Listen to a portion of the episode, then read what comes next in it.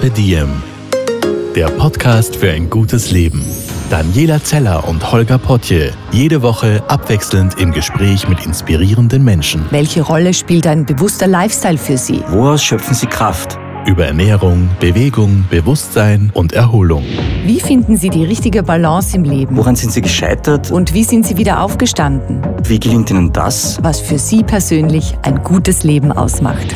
Carpe Diem. Heute mit dem Bioweinbauern Markus Kruze aus dem schönen Kärnten. Weil mir einfach das, das Leben davonläuft, die Zeit davonläuft. Ich habe so viel zum Lernen noch.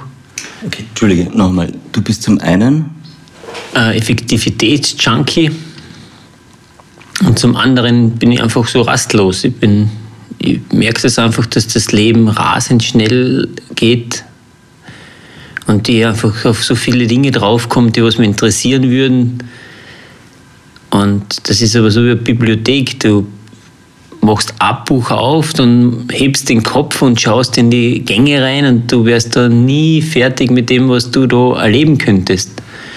Und das ist so spannend, dass, dass, dass es, ja, dass wir wieder zurückkommen müssen auf diese Welt in irgendeiner Form und dass die Energie da bleibt und wir einfach so vieles zum Erleben haben. Und Okay, okay, okay. Ich muss jetzt einsteigen, weil der Markus erzählt, glaube ich, sonst die ganze Zeit drin. Hallo Markus, herzlich willkommen beim Podcast von Diem. Schön, dass du da bist. hallo Christi. Wir sitzen gerade in St. Georgen am Lenksee im schönen Kärnten. Und da können wir jetzt wieder einsteigen, wo du jetzt aufgewachsen bist. Du bist da aufgewachsen und wir sind jetzt gerade im Georgium, richtig? Genau, wir sitzen da in meinem Elternhaus, was irgendwie das Georgium geworden ist. Ähm, ist vielleicht ganz eine spannende Geschichte, weil ich habe 2008 Reben da am Längsee ausgepflanzt. Genau. Wir erklären aber auch noch ganz kurz, warum setzt der Markus Reben aus. Markus ist, wie würdest du dich selbst beschreiben? Bauer, Bauer mit Fokus auf. dass wir die besten Lebensmittel in einer Qualität produzieren können, wo wir dahinter stehen und die uns nährt und uns gut tut. Ja. Und alles, was darum sich dreht, um die Gesundheit der Tiere, um die Gesundheit der Menschen, um das Miteinander, dieses Kommunizieren mit Pflanzen. Pflanzen sind Lebewesen, das Lernen dieses, dieser, dieser Sprache. Ja, es ist ein vielschichtiger Beruf und eine Berufung. Genau, reden wir mal kurz über deinen Werdegang. Du bist da aufgewachsen. Ich bin da aufgewachsen am Längsee und bin dann in die Welt raus. Habe damals als junger Mensch so gedacht, ich muss in die Gastronomie, weil mit das, das Handwerk des Kochens extrem gut gefallen. Wie die Mutter oder die Großmutter oder die Köche, was damals bei der Mutter gearbeitet haben im Gasthaus, so damit gearbeitet haben. Na, ich dachte, boah, das ist lässig. Und dann wird das so zelebriert auf dem Tisch und da wird gesprochen, da wird dann feiner Wein ausgeschenkt. Und Das heißt, du hast dann aber mit 15, glaube ich, die Lehre begonnen, oder, oder wie? genau, ich bin, ja, mit 15 bin ich dann, habe ich Lernen angefangen und habe diese Lehre auf einem Hotel in Kärnten gemacht, im Hotel Hochschober. Und der, der, der Peter Leb, der war ein Förderer von mir und hat mich schon früh in die Welt rausgeschickt. Ich habe die Möglichkeit gehabt, in der Karibik zu arbeiten, in Deutschland zu arbeiten, in der Lehrzeit. Und war dann so die ersten, wie ich fertig gelernt habe, war die erste Aufgabe oder das erste Glück, was ich gehabt habe, dass ich in, in Hamburg in einem Zwei-Sterne-Betrieb arbeiten habe können. Und wir haben dort um sieben angefangen zu arbeiten. Wir haben in der Früh Brot gebacken, am Nachmittag Brot gebacken. Wir haben jeden Tag vom, vom Atlantik 20 Hummer bekommen. Das ist alles vorbereitet worden. Und das ist alles weggeschmissen worden. So was nicht verkocht oder es ist alles verkocht worden, aber was nicht konsumiert worden ist, ist weggeschmissen worden. Und ich habe eine Traurigkeit in mir empfunden, dass ich gesagt habe, boah, so kann ich nicht, so mag ich nicht. Und ich habe aber damit, mit dieser Traurigkeit nichts anfangen können. Und wie ich dann in, in England gelebt habe oder gearbeitet habe und gelebt habe, Du warst in London oder wo in hast du? London, Mhm. zu einer spannenden. Zeit so in den Nullerjahre. London war so im Aufbruch, das war ganz anders wie heute. Warst du dann Punk? Oh. Nein, ich habe das eine Sprachausbildung in einem großen Hotel gemacht und so FMP-Ausbildungen. Und aber das war am Hyde Park. Da bin ich über jeden Tag über diesen Park gegangen. Und da gibt es diesen Speakers Corner. Und bin da oft stehen geblieben. Und eines Tages ist mir wie die Schuppen von den Augen gefallen, wie ich dort zugehört habe. Wenn ich was verändern möchte, kann ich nicht irgendwo stehen und mit dem Finger zeigen, sondern ich muss mich selber verändern. Mhm. Ja, das war so mein. Das heißt, du hast da bei einer Speakers Corner Rede zugehört und, und das war die Message und du hast gedacht, shit. Ja, so diese Quintessenz aus meinen Wanderjahren war das ja, diese, dieser Moment. Okay. Und das Glück, was ich, das Glück, was ich dann gehabt habe, dass ich in Neuseeland auf einen Menschen gestoßen bin, der mir meinen grünen Daumen gezeigt hat.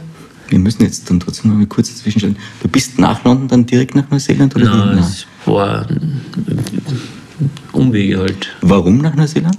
Das Leben ist so im Fluss, oder? Und mir hat da ein Freund angerufen und gesagt, er hätte da eine Küche, ihm ist ein Koch abgesprungen. Ich kann mir Wochen Zeit, ich kann mir Wochen überlegen, ob ich da nach Seeland komme. Das kostet alles nichts, ich muss nur die Sachen packen und wegfliegen. Okay. Und habe dann das mit meinen Großeltern damals ausgeredet, ob das möglich wäre. Und sie haben gesagt, ja, vor, ist, ist okay. Und bin dann für ein Dreivierteljahr nach Neuseeland kochen gegangen. Okay. Hab nicht gewusst, so? auf der Südinsel ganz im Norden, in Blenheim, Marlborough, Also Weingegend. eine Weingegend, ja. Und sie haben ein Restaurant, ein kleines Restaurant, ein kleines Weingut mit 10 Hektar, Wie hat das Restaurant geheißen? Herzog, Herzog, auf der Jeffreys Road.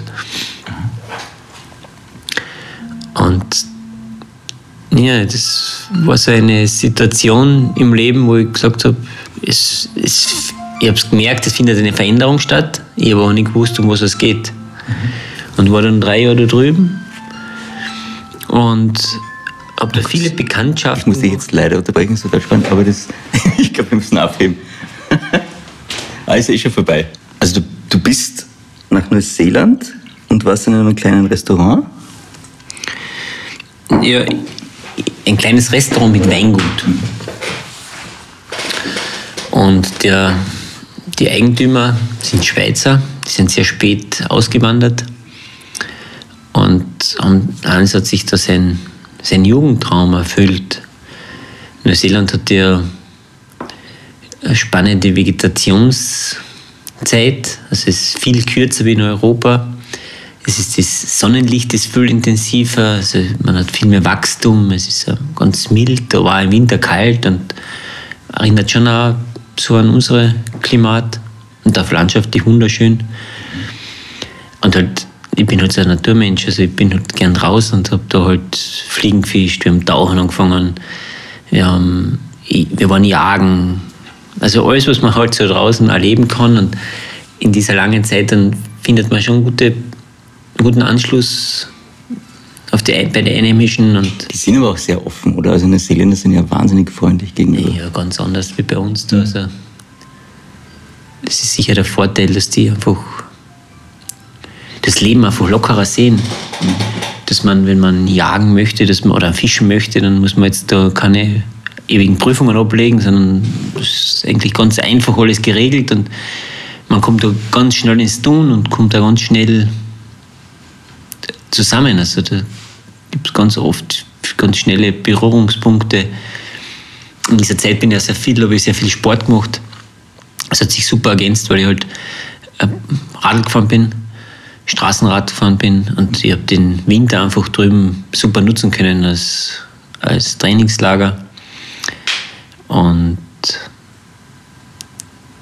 ja, man ist auf der Straße draußen gefahren und hat jemanden getroffen, mit dem ist man dann jeden Tag Radl fahren gegangen und dann hat er sich eingeladen am Abend zum Spaghetti essen und so findet man einfach Anschluss. Und das ist schon lässig in Neuseeland, ja. Bei den Kiwis. Und dort hast du aber auch, wenn ich es jetzt richtig recherchiert habe, auch die, die Liebe zum, zum Weinbau gelernt, oder? Das ist dort losgegangen. Weil man muss jetzt kurz zur Erklärung sagen, du machst auf, auf biologischen Weg Wein hier auch in Kern, oder?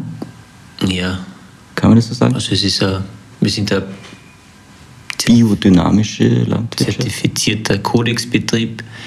Ich kann mich aber ganz schwer anfreunden mit diesen ganzen Siegeln und Vorschriften, was es da gibt, weil es wird so viel, es passiert so viel und es passiert da nicht Gutes in dieser Richtung. Und Warum? Weil, weil zu viel Geschäft gemacht wird damit? ja, oder es ist alles ist ein Business. Wir leben halt in einer Zeit, wo wir im Konsumwahn sind und keiner kann sagen, es ist einmal genug. Oder sich besinnen auf Fasten. Das sind ja alles Themen, die was in der Gesellschaft mitschwimmen. Und ich glaube halt, dass wenn man ehrlich arbeitet und Bio ist für mich nichts, bin in Ordnung und es einen Umgang pflegt, der was nicht ausbeuterisch ist, der was nicht auf die, das eigene, die eigene Bereicherung abzielt, ähm, werde wird vieles leichter gehen, wird vieles leichter flutschen und, und funktionieren. Aber es ist halt ein bisschen confused oft, ja. Mhm.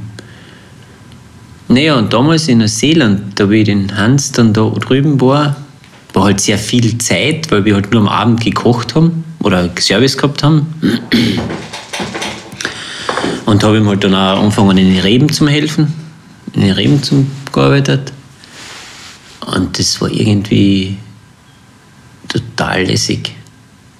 Ich habe diese dieses Art des Weins verkosten, des Weinservice ja gelernt und erlebt und wie das so gemacht wird und was so wichtig ist.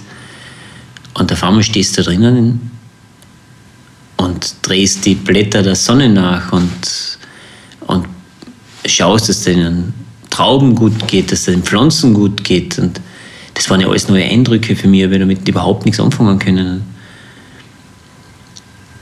Und wir sind dann, also ich bin da sofort reingefallen in eine, in, ja, in eine Liebe, wo ich sage, boah, das ist Wahnsinn, das ist, das ist, das ist ein gutes Gefühl, das, das, da tut man was. Und, und, die, und das, was mich nach wie vor so fasziniert und wo ich so begeistert davon bin, dass im Thema Wein oder in diesem landwirtschaftlichen Produkt Wein, dass da eine Qualität übergeblieben ist, wo wir dem nachspüren. Wo ist das gewachsen? Wie ist die Geologie? Da werden äh, Beschreibungen gemacht, das wird blumig ausgesprochen alles. Also, wer sind die Menschen dahinter? Was ist das für eine Kulturlandschaft? Was ist die Kultur dahinter? Was ist das Essen dahinter? Wie passt das zusammen? Das ist in, so in dieser Form, ist das in keinem Lebensmittel übergeblieben wie im Wein. Und das gibt mir jeden Tag die Motor, da weiterzumachen. Und dass man auf Menschen einfach aufmerksam macht, dass wir ja davon leben. Wir leben von 8 cm Boden. Und jeder hat jeden Tag die Entscheidung, wen er das Vertrauen gibt, wo seine Lebensmittel anwachsen. Und was man damit bewirken kann. Und ja, das ist, glaube ich, so ein Weg, der jetzt, äh, jetzt bin ich, mache ich 20er Wein. Heuer ist die 13. Ernte da am Längsee. Und das, also diese, dieser Ausspruch Banterei, alles fließt, ist so also eine Form dessen, was wir machen oder was ich machen möchte. Kannst du das ein bisschen erklären, was dahinter steckt? Alles fließt? Alles fließt, ja. Also ich finde, wenn man Bauer ist, muss man viel beobachten. Man muss viel wieder sich aneignen an Wissen, an Kommunikation mit Pflanzen und Tieren. Ähm, man muss äh, eine geistige Haltung dazu entwickeln über dieses Seelenleben der Menschen, der Tiere, der Pflanzen. Da hat es viele Mystiker und Astrologen gegeben, die was schon vor 2000 Jahren darüber gesprochen haben. Und es ist in unserer Zeit, denken wir, wir sind in einer sehr weit fortgeschrittenen Zeit und wir wissen alles schon, aber in Wirklichkeit wissen wir gar nichts. Und diese Zusammenhänge zuerst einmal, ich glaube, das Erste ist das Akzeptieren. Das Erste ist das Akzeptieren, dass man das, diese Handlung, was man draußen macht, einen gravierenden Unterschied im Geschmack, in der Qualität, in der Gesundheit, erzeugt. Dann kommt die Angst, weil das ist ja was Neues, das ist ja etwas, was jetzt anders ist wie was anderes. Und da muss man akzeptieren anfangen, dass das okay ist, dass das gut ist, dass das einem gut tut. Ähm ja, und dann, geht, dann taucht man ein, dann, dann, dann fängt man richtig Leben an, dann fängt man sich auseinandersetzen mit, mit der Geburt, mit dem Sein und mit dem Werden, was ja tagtäglich uns umgibt. Also ich bin als, als Bauer, man ja nur anbauen und ernten. Und das ist ein Kreislauf, so wie die vier Jahreszeiten ist das sehr festiert in diesen Tages, Tagesrhythmus und Monatsrhythmus und Jahreszyklus. Und in diesem Zyklus fängt man dann ein Leben an, dass die Frau einen Zyklus hat, dass die Welt einen Zyklus hat, dass es Ebbe und Flut gibt, den Magnetismus gibt, dass es da Kräfte gibt, die was wir nicht so wahrnehmen, aber die uns einfach da sehr beeinflussen. Und du versuchst die praktisch zu integrieren in deine Arbeit. Das einmal zu verstehen, um was es da geht. Und dann sind das einfach nur so kleine Hilfestellungen.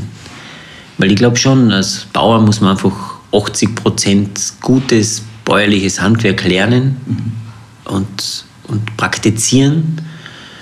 Und dann kann man sich da vertiefen anfangen. Was, was, äh, was betreibst du alles als Bauer? Also du hast, glaube ich, ich habe irgendwann mal Fotos gesehen, du hast Schweine, du hast Schafe.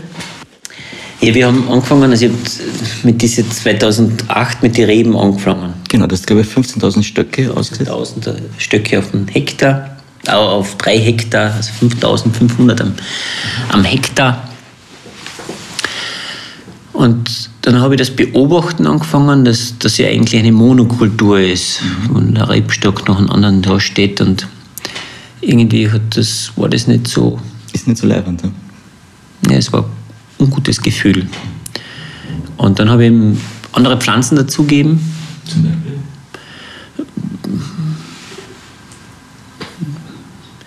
Das war so ein breites Spektrum von Leguminosen, von Kreuzblütlern, von, von Kruziferen, ähm, von Kräutern. Einfach eine Vielfalt. Und das, wir sind halt da in einem Klimat, wo jedes Samenkorn, das was man aussieht, einfach extrem gut wächst und wir haben genug Wasser da, wir haben, es ist warm, es ist ein eigenes Mikroklima vom See hervorgerufen. Und dann wächst dieses Gras und es wächst so, es ist alles so üppig, es ist alles so grün, es ist so, so, so voller Energie. Gell? Und irgendwie, was machst du mit denen noch? Das wächst da und, und ja, und dann bin ich auf die Schafe gekommen, weil die Schafe doch eine Größe haben, die was so Hand zum Händeln sind. Hast du die drei Schwalben da eigentlich da oben schon gesehen? Die drei Jungen? Ja, du kannst gern, ja, ja, kannst gern. Die Uta ist gerade gekommen, die Partnerin von Markus. So. Hallo, hallo. äh, ich brauche was von dir. Der findet aber leider nicht im, im Anhänger drinnen. Der Lichtbrenn. Was fehlt da? Dieses Sieb? Das Sieb, ja. Ja, das ist ja wurscht, der braucht das ja nicht. Und was du hier oben mit dem Schlauch, der ausschaut? Ja, gar nichts, einfach drinnen lassen. Genau. Du warst bei den Schafen. Ja, und die Schafe haben einfach dieses Problem dessen, dass das da üppig wächst, einfach super in den Griff bekommen. Du hast dir das Rasenmäher eingesetzt? Ganz pragmatisch. Ich habe einfach da jetzt nie gedacht, dass ich mich mit Tieren auseinandersetze, sondern mir war das einfach zuwider, dass ich das da abmähe und diese Energie da einfach liegen bleibt, das was da gewachsen ist. Ja. Okay, dann habe ich jetzt hm, damals nicht so viel mit der Rasse auseinandergesetzt. Für mich war das jetzt, ein Schaf ist ein Schaf und das ist, das ist eh gut. Da braucht man sich nicht viel kümmern drum. Und habe die halt hingetan. Das waren Bergschaf und Dechsel, die, die kommen halt eben von, von unserer, unserer Region da, sehr robuste Schafe. Aber man hat das halt auch nicht bedacht, dass das halt ja, dass das halt schon eine Aufgabe ist, die was man da übernimmt. Mhm. Es ist a, am Anfang war das für mich eine riesige Herausforderung, Verantwortung für Grund und Boden zu übernehmen. Ich bin im Geist so ein Schöngeist und Freigeist, der was jetzt ähm, ja, was sich nicht bind, bindet. Ja. Und das so mein Leben, was ich bin 15 Jahre auf der Welt rum zigeunert und habe da Sachen erleben können. Das, das ist das ein Drang gewesen, das ist einfach, das, als junger Mensch, ich glaube, das ist einfach zum Erleben. Und jetzt, jetzt aus diesem Traum, einen Weingarten in der Heimat zu bewirtschaften, und dann macht ich Selbsthaft. Mhm. Das war eine große Herausforderung geistig. Ja. Und vor allem dann noch Verantwortung für ein Stück Land zum Überlegen, übernehmen. Ja. Das, das war in meiner Familiengeschichte nicht vorgesehen irgendwie so. Okay. Das, so als freigeistig, das zum Entscheiden, dass man jetzt sesshaft wird und Bauer wird und arbeitet am mit Pflanzen und dann mit Tieren, weil die halt dazugehören, weil die halt das, dieser Kreislauf eben benötigt, dieses Fließen lassen. Und das eine ergibt das andere und Und dann lebt man, erlebt man nicht nur Dinge, die was sehr essentiell sind. Ich habe durch die Schafe eben äh, extreme Verbesserung meines Bodens erfahren, weil erstens die Tiere kann man lenken über das Wasser, über, die, über Salz und über den Schatten, wo sie schlafen, wo sie dann misten. Also das ist ja alles steuerbar und handelbar. Ich habe die Schafe mal gezeigt, dass, die, dass ich Probleme am Boden habe. Ich habe mich dann ganz intensiv mit, mit Boden auseinandergesetzt. Ja.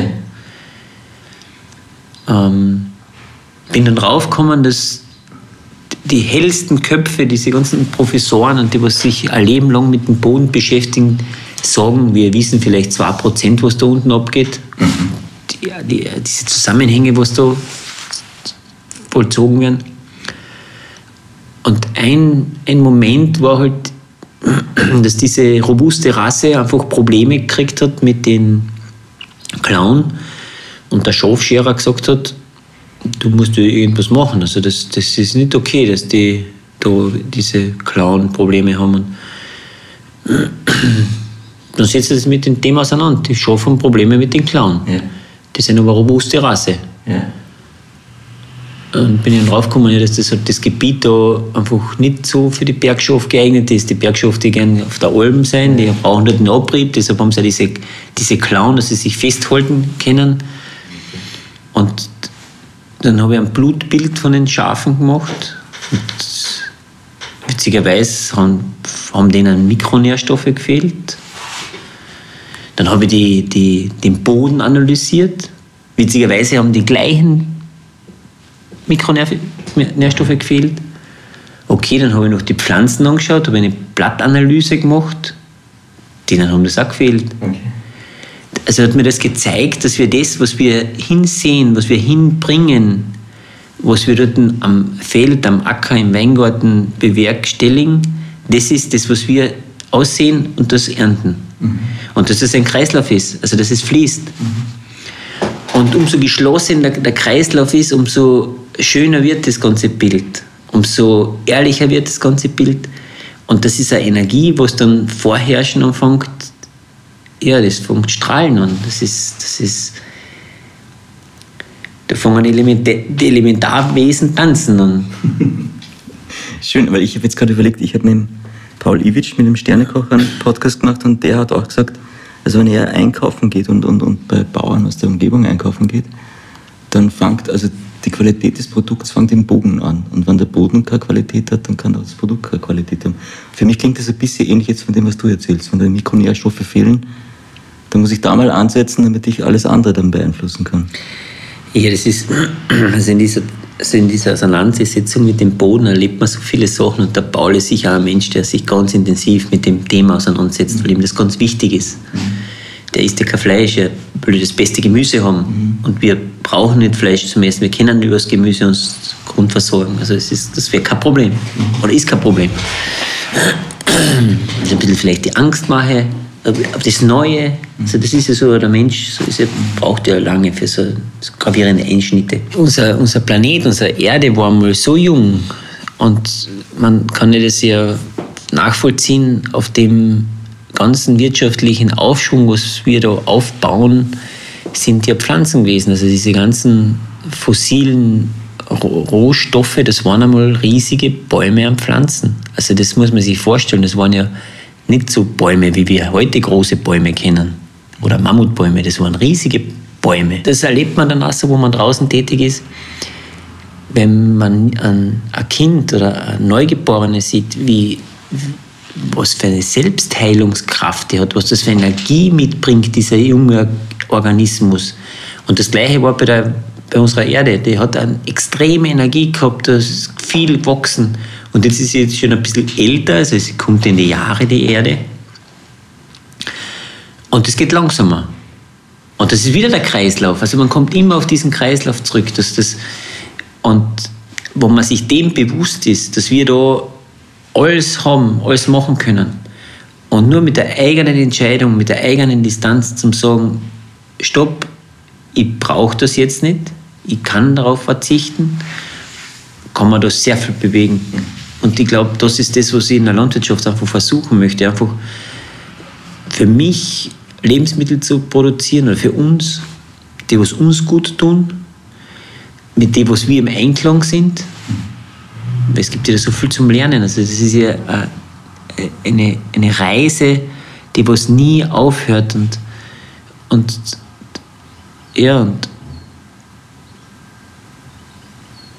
was das sind so viele Erlebnisse.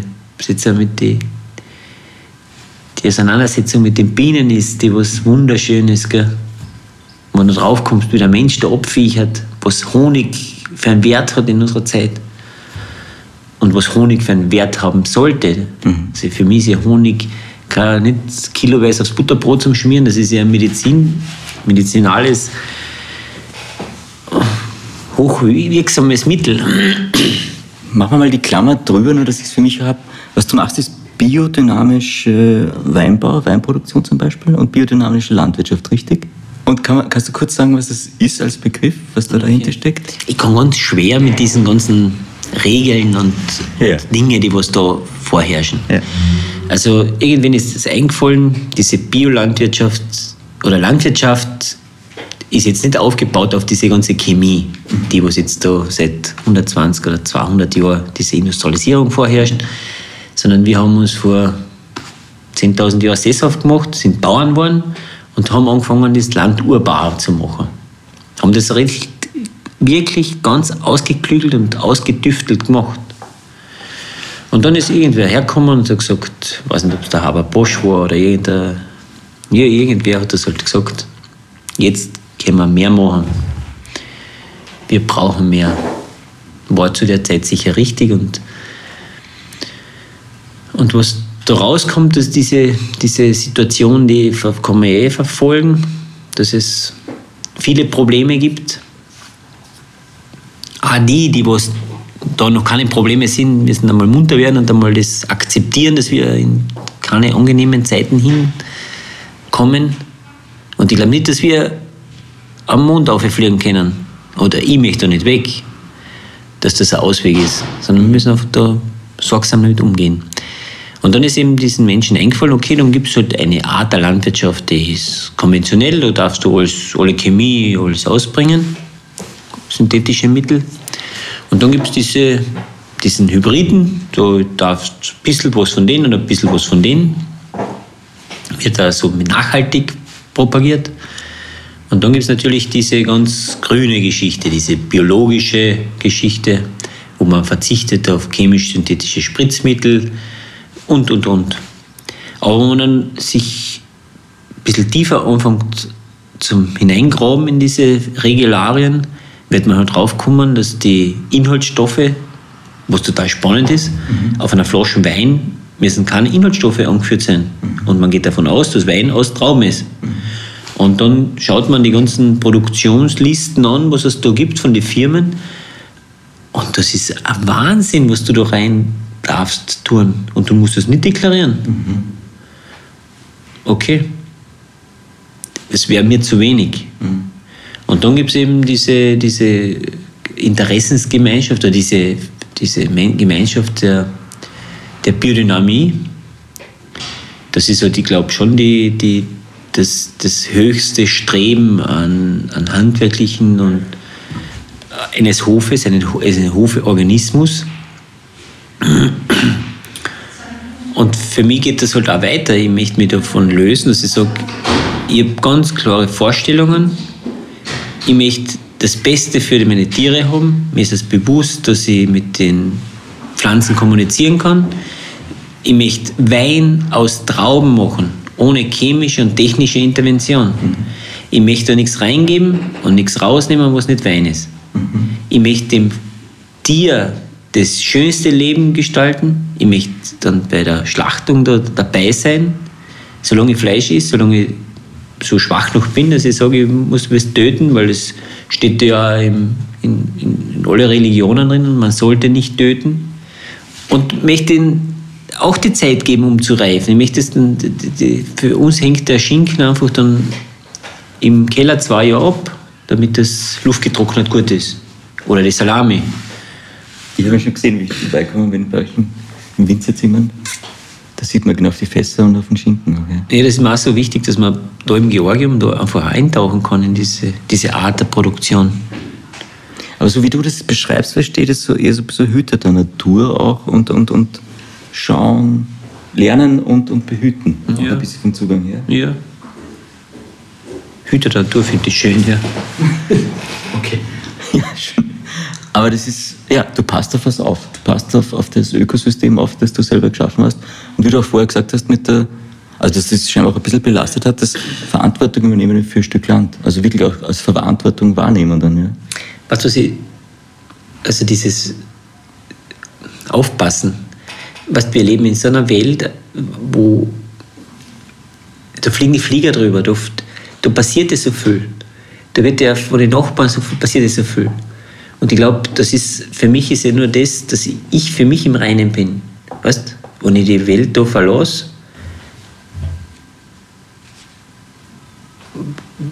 dass diese, dieser, dieser Funken, der was da herrscht, einfach, dass ich gesagt habe, okay, das war gut so. Mhm. In der Architektur ist das für mich ganz logisch.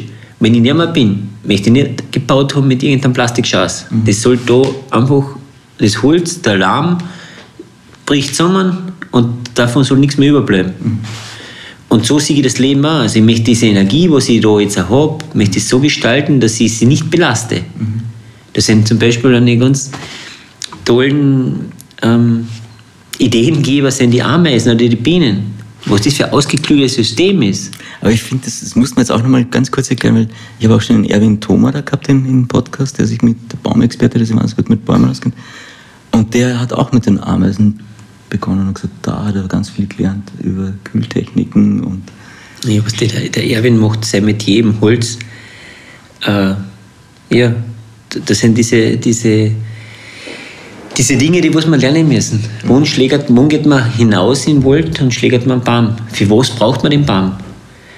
Wenn ich jetzt das ganz pragmatisch sehe und sage, ich habe jetzt ein bisschen Geld, die Bank gibt mir ein bisschen Geld, ich möchte im Sommer ein Haus bauen, im, zu Weihnachten möchte ich drinnen sein, in 20 Jahren möchte ich, bin ich sowieso wieder woanders, das muss ja nicht nachhaltig sein, ist es komplett wurscht. Mhm. Und ihr Holz ausgeschlägert, was du nicht leben, da hocke ich am Baum nieder. Der Baum ist ja 100 Jahre, 150 Jahre gestanden.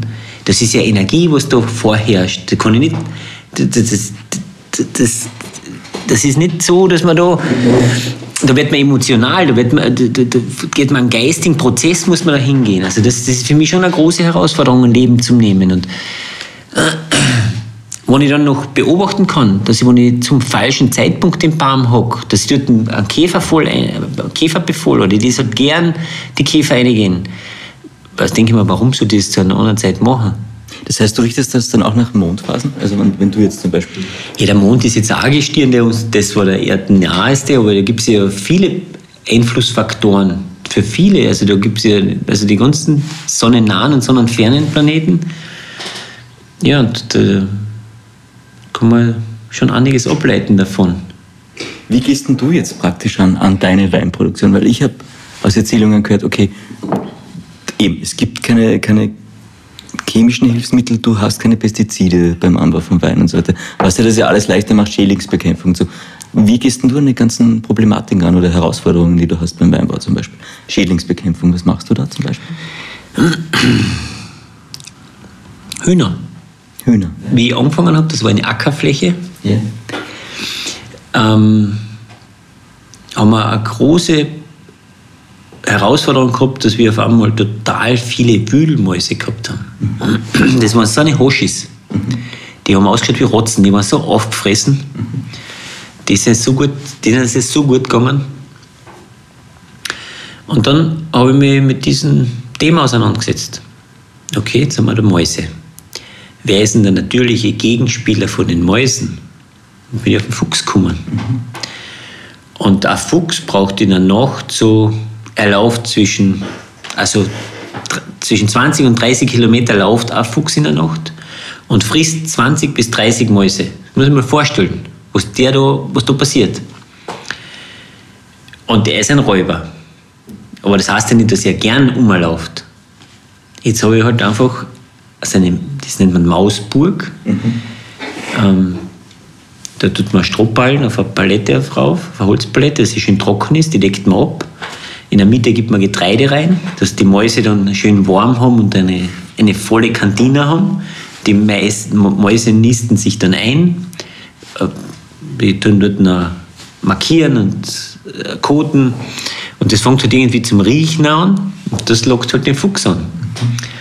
Und nachdem das eine kleine Speisekammer für den Fuchs ist, ist halt der halt immer da und der wartet da halt, bis die Mäuse weg sind. Und so gehe ich das einfach an. Ich schaue das System an. Was ist die Herausforderung? Was sind die Gegenspieler? Was sind die, die, diese kleinen Helferlein? Was hast du da faszinierende Dinge gelernt auf dem Weg? Also, du hast auch die Bienen schon öfter erwähnt. Biene ist ohne Biene, was der eine, eine Vielzahl der Tagesarbeit gebe ich einfach hin, nachdem der Mensch halt so ein dummes Rindvieh ist und so viel kaputt macht und diese ganze Landschaft ausräumt und kein Platz für, für Insekten, für er muss überall sein Handwerk anlegen. Es gibt keine Städten, es gibt keine, kein Stück Wald, wo der Mensch reingeht. Auf einen Hof gehört eigentlich, kommt auf die, Höhe, auf die Größe des Hofes an, aber ein Bereich, wo nie was angerührt wird. Natur ist Natur. Das heißt, die Wiesen wachsen, das heißt, da hast du dann in Insekten drin. Klimat verwoldet das alles, verstaudet, verwoldet. Aber das ist ganz wichtig, weil da passiert Leben, da passieren Systeme, da äh, Erneuerungen. Und ja, und das sind nicht diese Herausforderungen, dass wir halt nicht diese Bereiche haben, wo sich halt diese Lebewesen dann wieder gut, gut geht und wo sie dann wohlfühlen. Und die Bienen, die brauchen eben ähm, viel Blüten das ganze Jahr. Die brauchen nicht ein, ein, ein elektrisches Schaf, das was jeden Tag macht für, fürs Auge, was sonst nichts bewirkt. Oder? Das, aber da kriege ich so einen Hals, wenn ich auf diese Mähroboter da denke. Ja, und es gibt ja nicht nur die Honigbiene, es gibt ja, weiß nicht, wie viel unzählige Arten der Wildbienen. Das ist ja spannendes, also irre, was da abgeht. Und wie wichtig die ist. Und ja, und äh, in meinem Tag ist, in, in, in der Herausforderung ge- gebe ich dann auch immer dem Raum, dass ich sage, ich, ich gestalte meinen Handlungsraum so, dass ich denen wieder einen Bereich gebe, wo sie wohnen können. Ich baue sie in Häuser. Ich wollte gerade sagen, du bist ja eigentlich Architekt, fällt mir jetzt auf. Du hast zuerst den Mäusenhäuser gebaut, damit der Fuchs kommt. Und bei den Bienen, ja, da gibt es natürlich ganz viele Bienenhotels. Ich habe dann, wir haben jetzt vor kurzem auch mit jemandem geredet von äh, Natur im Garten, wo es geht um Klimawandel und Gärtnern. Und die eben gesagt hat, ja, genau, also es gibt auch die Erdbienenhotels und so weiter und so fort. Und ich habe dann gesagt, ja, aber was ist, wenn ich Specht bin? Du hast gesagt, ja, genau, für die ist das ja eigentlich auch zum. Hotel und die können dann genießen. Das heißt, du müsstest dann wieder was davor bauen, dass der Specht halt nicht durchkommt. gescheit. Das heißt, das sind ja ganz komplexe Systeme, aber du baust ja kleine Landschaften für alle, sodass die sich dann im System ausgleichen wieder. Kann man das so sagen? Ich habe auch gehört aus Erzählungen, dass du irgendwie Fledermäuse einsetzt. Stimmt das oder ist das, eine, ist das ein Gerücht? Ja, nein, das ist, die Fledermaus ist ja super. Aber wie kommst du, ja, Ja, wie kommt man drauf? Du, du beobachtest das, du sitzt hin und, und schaust einmal blöd in die Landschaft rein. Okay. Und dann siehst du ganz viele Falter. Dann fängst du überlegen an, was sind das alles für eine Falter? Und im Weinbau gibt es ja verschiedene ähm, Zigarrenwickler oder verschiedene. Also wir haben das nicht, weil wir jetzt in keiner klassischen Weinbauregion sind, wir haben jetzt ein, eine Über, Überpopulation an Rebstöcken da. Also wir haben jetzt wenig Probleme, so diese klassischen tierischen Schädlinge. Okay, das wird heißen, der Falter ist ein Problem für einen Weinbauer, weil wenn es zu viele Rebstöcke gibt, gibt es viele von den Faltern und die zerstören dann praktisch Genau. die Rebstöcke. Okay. Aber wir haben da eine riesige Population an Fledermäusen in der Kirche, dem Stift St. Georgen. Genau, das muss man sagen, Stift St. Georgen ist relativ bekannt, Ja. weil es sind so ein oder zwei Dinge, die in Georgen bekannt sind. Das Stift ist eines davon, weil es ist relativ klein, glaube ich, 3000 Leute. Ja, 3500 Leute hat die Gemeinde, ja. Und da gibt es Fledermäuse. Und du hast gedacht, shit, da kann man mit denen was machen. Ja, und hab dann halt so kleine ähm, Bed and Breakfast aufgestellt. ja, das ist ein hochaktiver Räuber, die Fledermaus, und die braucht da extrem viel Energie. Also diese kleinen Viecher, die, das sind ja Hochleistungstiere. Und die so Hochleistungstiere, die gehen halt gerne am Bauernnepp machen. Und jetzt habe ich da so Fledermaus äh, Hotels aufgehängt, wo sie halt 20, 30 Minuten schlafen können. Und die können nachher dort weiterfliegen. Moment, der Stift ist wie weit weg jetzt von, von, von deinem Georgium? Vielleicht Luftlinie zwei Kilometer weg sein. Und du hast dir gedacht, ich lock die Fledermäuse daher, damit die, die meine... die kommt ja wohl, die Fledermaus. Die hat es auf der Die- Route. Die, die hat es ja auf der Route. Aber umso länger die Distanz zu ihren Schlafplätzen ist, und es gibt halt keine Mauern mehr, es gibt keine alten Bäume mehr, wo sie halt normal, in einer normalen, also wo der, wo der Mensch eingegriffen hätte, Mhm. dort übernachten würden, können sie dort jagen. Ja, und, und jetzt habe ich die Zeit einfach verkürzt, dass sie halt nicht zurückfliegen müssen in ihr Hotels oder in ihr, ihr Heimat, sondern einfach da länger verweilen können, was ihnen da gut gefällt. Okay.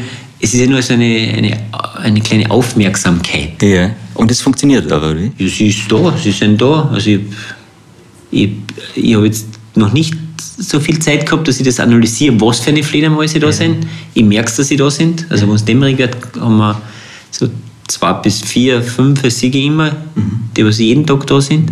Da sind sicher mehr da sein, aber ich weiß jetzt nicht, was das... Aber das ist eben das, was ich früher angesprochen habe. Das wäre ein Thema, wo ich mich total da reinhängen könnte. Aber das, das, allein das da Leben ausflü ausfüllen. Gell? Aber ich, es, kost, es hat mir vielleicht, das ganze Fledermaus-Thema hat mir vielleicht zwei Tage meines Lebens gekostet. Und sie sind da und ich bin happy und das ist okay. Und die gehen auf Falterjagd dann praktisch. das ist der praktische Nutzen. was da rumfliegt in der Nacht. Ja. Das heißt, du hast ein kleines Ökosystem geschaffen für dich, du baust daraus Wein an. Was ist denn jetzt das, wenn wir es zusammenfassen würden, an, an biodynamischen Weinproduktion zum Beispiel, wie, was ist das Besondere an deinem Wein? Was ist da anders? Okay, wir haben verzichtet auf, auf chemische und technische Prozesse. Und vom Geschmack her, oder, oder wann du beschreiben müsstest jetzt? Mir ist die Rebsorte eigentlich komplett egal. Okay. Für ich sehe Wein, wenn ich meinen Wein beschreibe, sehe ich so, ist das das Blut der Erde. Das ist extrem geprägt von, von, von, ja, von dem, wo er steht, wo er wohnt, wo er lebt, wo er atmet, wo er sich ernährt. Und dann habe ich einfach die Ver oder bin ich einfach wie eine Hebamme und habe die Verantwortung, das so wenig wie möglich zu beeinflussen. Beeinflussen tue ich es nur mit meinen Handlungen, dass ich sage, jetzt kommt ein Keller, jetzt darf er sieben, bis sieben Jahre lasse ich den Keller im, den Wein im Keller reifen. Jetzt würden jetzt viele Leute sagen, ein bisschen lang, da könnte man schon ein Geschäft machen, aber um das geht es nicht. Es geht oder wann weißt du, wann er jetzt dann wirklich gut gereift ist? Wann das richtige. Wo ich, wo ich hingehe und das mir gut tut. Okay. Das sind, das sind so nonverbale Kommunikationen. Das sind ja Lebewesen. Der, der, der, der Wein, der lebt ja. Das sind ja Hefen, das sind Bakterien, das sind ja chemische Auseinandersetzungen, was da ja, wo sich da verlieben, wo sich da, ja, das, weißt, das ist das ganze Leben, der ganze Kreislauf. Ja. Und dann gehst du hin und dann sagt er, okay, jetzt, jetzt ist gut. Jetzt, Jetzt bin ich reif. ja. Das ist ja auch eine, eine Art des Lernens, was man lernen, also für mich, für mich ist das einfach die, das Größte, dass ich sage, ich,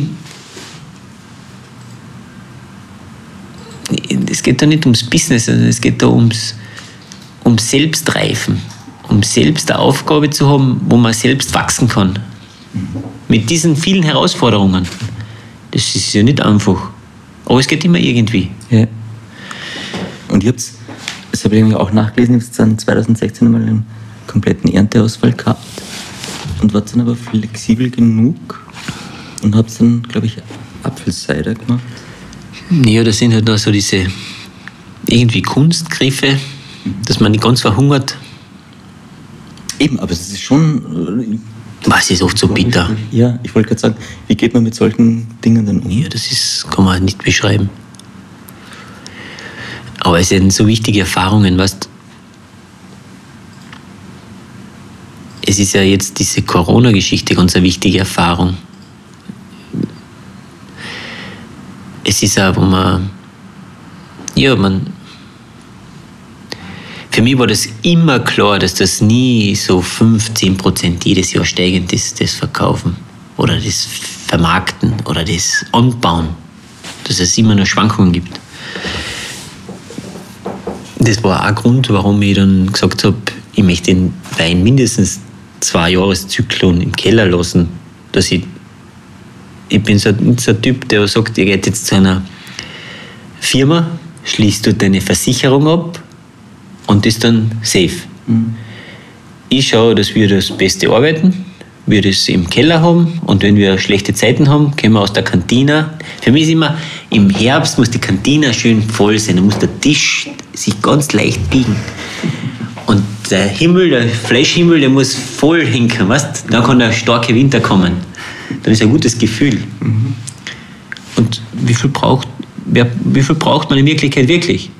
Das bisschen Essen und Trinken, was man braucht und das man alles einmal sich befreit von den ganzen Scheiß, wird mir drauf kommen, dass es so schön sein kann. Aber dieses Befreien ist es und das ist so hart. Und dann kommt es ja dazu, okay, jetzt ist es weniger, das akzeptieren, dass es weniger ist. Ja. Es heißt ja nicht, dass es schlechter ist. Ja. Also bewusster leben auch eigentlich. Bewusst, ja.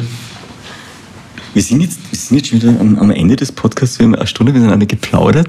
Ich habe jetzt noch. Wahnsinnig, Ja, noch zwei ich, Stunden ich merke es gerade. Vielleicht machen wir mal eine zweite Folge. Es ist ja total schön und spannend. Aber wir haben immer so drei klassische Fragen, die würde ich dir auch gerne noch stellen. Die eine ist nach dem, äh, was, was ein gutes Leben braucht für dich, von deiner Sicht aus. Was ist da wichtig? Ein glückliches Leben? Liebe, Geborgenheit, eine Aufgabe und Menschen, mit denen man einfach eine, eine gute Familie füreinander da sind. Familie sind dann praktisch Freunde auch integriert in Ja. der Familie. Also Familie ein bisschen anders definiert oder ist es klassisch Familie? Na, Familie. Man fühlt sich echt hingezogen zu den Menschen, mit denen was man gerne ist.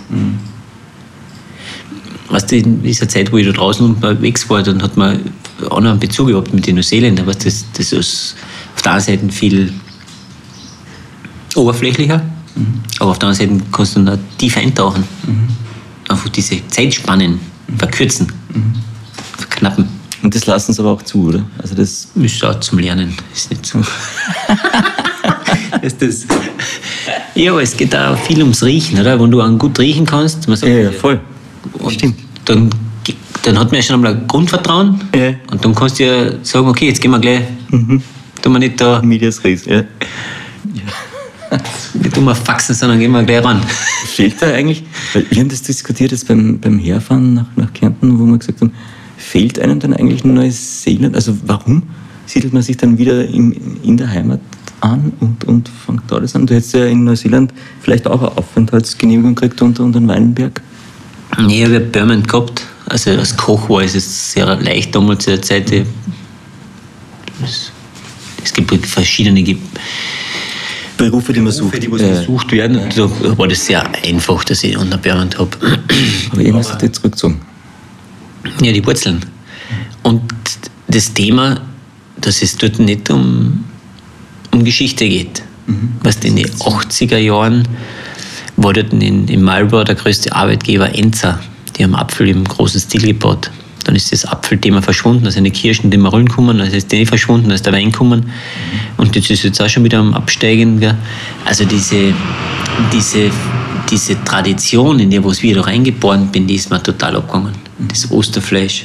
Ich habe im Jänner Geburtstag und habe als Kind nie verstehen können, warum ich immer im Winter Geburtstag haben muss. Ich möchte gerne im Sommer Geburtstag haben. Und haben wir da dort meinen ersten Sommergeburtstag. Du hast voll recht, das ist natürlich klar. Und das war so lässig. Wir haben dort eine Grillage draußen gehabt. Kurze Hosen. Weißt du, und da den Moment, wo ich sage, ich habe das als Kind nicht verstanden und jetzt erlebe ich das, das war großartig. Aber dann zu Weihnachten am Heiligen Abend im Hochsommer eine Weihnachtsparade zu sehen oder kein Osterfest zu erleben oder so viele Kleinigkeiten, gell? die was dafür in unseren Jahreskreis da integriert sind, das ist total vermisst. Und das hat einen Grund, warum ich da auf die Welt gekommen bin. Und warum ich da, ja, es unbewusst einfach wieder hergezogen. Obwohl der Hans mir das, und so hat es eigentlich gestartet, das ganze Projekt, mein Lebensprojekt. Der Hans hat gesagt, Markus, also ich habe keine Nachfolger, was dich interessiert. Wir sind sehr ähnlich vom Menschentypus her. Er könnte sich das vorstellen, dass er mich aufbaut und ich dann in dieses Weingut einsteige. Und dann hat sich bei mir ein, ein Gedankensprozess angefangen zum, zum Starten. Ich wollte die Ausbildung machen, möchte es in Europa machen, weil da kommt das Wissen her. Und so Und dann bist du in Europa hocken geblieben. Dann bist du, Ja, und dann habe ich, dann hab ich, der Hans hat mir eben damals gesagt, ich sollte die Ausbildung in der Schweiz machen, weil das eine total lässige Ausbildung ist, als Weinbau-Ausbildung. Und habe dann aber die Weinbauschule in Silberberg gemacht, war dann sechs Jahre in Silberberg. Also in Silberberg in der Steiermark vom Betrieb und parallel dazu habe ich dann da angefangen in der Heimat die richtige Fläche, also die hat es ja nicht gegeben vorher, ich habe eine Pachtfläche. Auch spannend. Die Menschen, die was da Landwirtschaft betreiben, die sind ja nicht so. Die sind ja anders. Aber mit den Pferdpächter haben wir eben, der steht auch auf Wein, da haben wir ein gutes Auskommen gefunden. Salz in Naturalien praktisch. Ja, auch, ja. Ja, lustig. Ja. Aber es bewegt was. ja, ja, klar. Aber was zur Weinkultur, das ist, das ist nicht in einer Generation aufgebaut. Da reden wir ja über ein paar hundert Jahre, dass sich das etabliert und aufbaut. Ich Das muss ist wirklich dich sp- spannend. voll. Tägliches Ritual, gibt es sowas? Hast du etwas? Es gibt Phasen, da tue ich total oft meditieren. Meinen Geist einfach, der ist so ungezügelt, so schwierig. Äh, ist the Monkey in the Brain. Also, Ja, genau. den du runterfahren musst, okay? Ja. Und da für die Arbeit ist das ganz wichtig, dass man da ruhig wird, bewusst. Gerade wo man mit den Tieren arbeitet, mit dem Ross. Also ich habe mit dem Ross zum Arbeiten angefangen. Das habe ich jetzt auch gelesen. Du hast ein Pferd besorgt, das den Traktor ersetzen soll. Ja, genau. Das ist das Ziel. Ist es Ziel? Weiß das Pferd das auch, oder? Ja, ist so super. Ja. War, ihr war, ja, er weiß es. Es ist auch ganz wichtig, dass man dann auch sich mit den, mit den Tieren auseinandersetzt und sich mit den Aufgaben der Tiere auseinandersetzt. Und da die Tiere oder die Pflanzen einbindet in das, was man tut, ob das eh okay ist, dass der Typ da für mich arbeiten darf. Und ich habe gesagt, ja, er macht es gern. Der, das Pferd, was ich jetzt habe, es bildet mich erst aus. Also, aber er ist ja ein ganz spannendes Thema. Also das, Aber da geht es viel um Kommunikation, oder? ja, es ist eine, eine, eine Art der Kommunikation, wo ja er ein Mitarbeitender, also er muss ja, er ist ein denkender Mitarbeiter, der muss ja selbst auf den Zentimeter genau gehen. Und du kannst mit ihm nicht schreien. Das ist eine, eine also ich bin jetzt Manager. Mhm. Ich habe eine hohe, Persön also eine hohe Verantwortung, eine Führungsverantwortung. Und ich muss den leiten, was er zu tun hat. Mhm. Weil in seiner Züchtung und in seinem Wesen hat er die Menschheit dort das eine gezüchtet, das, was ich sage, hier Viere, geht der in der Acker fahren und macht das. Mhm. Und das taugt ihm. Oder ein Kutschen ziehen oder ein Wagen ziehen, das taugt ihm. Mhm. Da geht er auf. Mhm. Und das ist so spannend. Der reproduziert sich selber. Mhm. Du hast Fleisch, du hast Schuhe, du hast Hosen, du hast eine Geigen zum Musikspielen. Das ist, das finde ich nachhaltig. Mhm. So wie Ameisen. Ja. Wo du alles verwerten kannst. Ja. ja. Und er mich noch geistig ausbildet und geistig fordert. Mhm. Klingt schön. Ja, es ist, das Leben ist so schön. Schönes Schlusswort. Ich habe noch äh, die Frage nach einem, nach einem Zitat, das dich geprägt hat oder begleitet immer wieder oder aufpoppt im Leben. Gibt es da etwas? Was wäre das Leben ohne Wein? Von wem ist das Zitat? Ist es von dir? Von mir. Großartig. Vielen Dank für deine Zeit. Danke, dass du warst. Ja, voll gern, voll gern. Du, äh, genau, wenn, wenn du, das ist mir jetzt auch noch eingefallen, wenn du eine WhatsApp-Message an ein jüngeres Ich von dir schicken könntest, also jüngere Variante von dir, und du könntest das Datum und Inhalt äh, aussuchen. Wann, an, an, welches Alter würdest du schicken und, und was wird da drin stehen? Gibt es das etwas, was deinem Jüngeren nicht gern sagen würdest, jetzt, zu dem Zeitpunkt, wo du bist? Halt durch. Ja. In jeder Phase. Gab es ziemlich viele harte Phasen? Ja, es ist brutal hart. Ich sehr, sehr jung habe ich meine Eltern verloren. Mit dieser Freiheit dann auch zum Umzugehen, zum Lernen. Ja, es ist stetig. Oft ist mir es vorkommen, es geht nur runter. Mhm. Und eine Landwirtschaft, das ist ja nicht so, dass das alles so eitel Wonne ist. Es ist ja oft so bildromantisch erzählt, gell, mhm. aber es ist so beinhart. Und durchhalten. Mhm. Weitermachen, aufstehen. Und es ist nicht das Ende. Mhm. Es kommt oft so vor, es ist das Ende, aber es ist nicht das Ende. Es geht immer weiter. Aber wir nicht mehr sehen, es geht weiter. Mhm.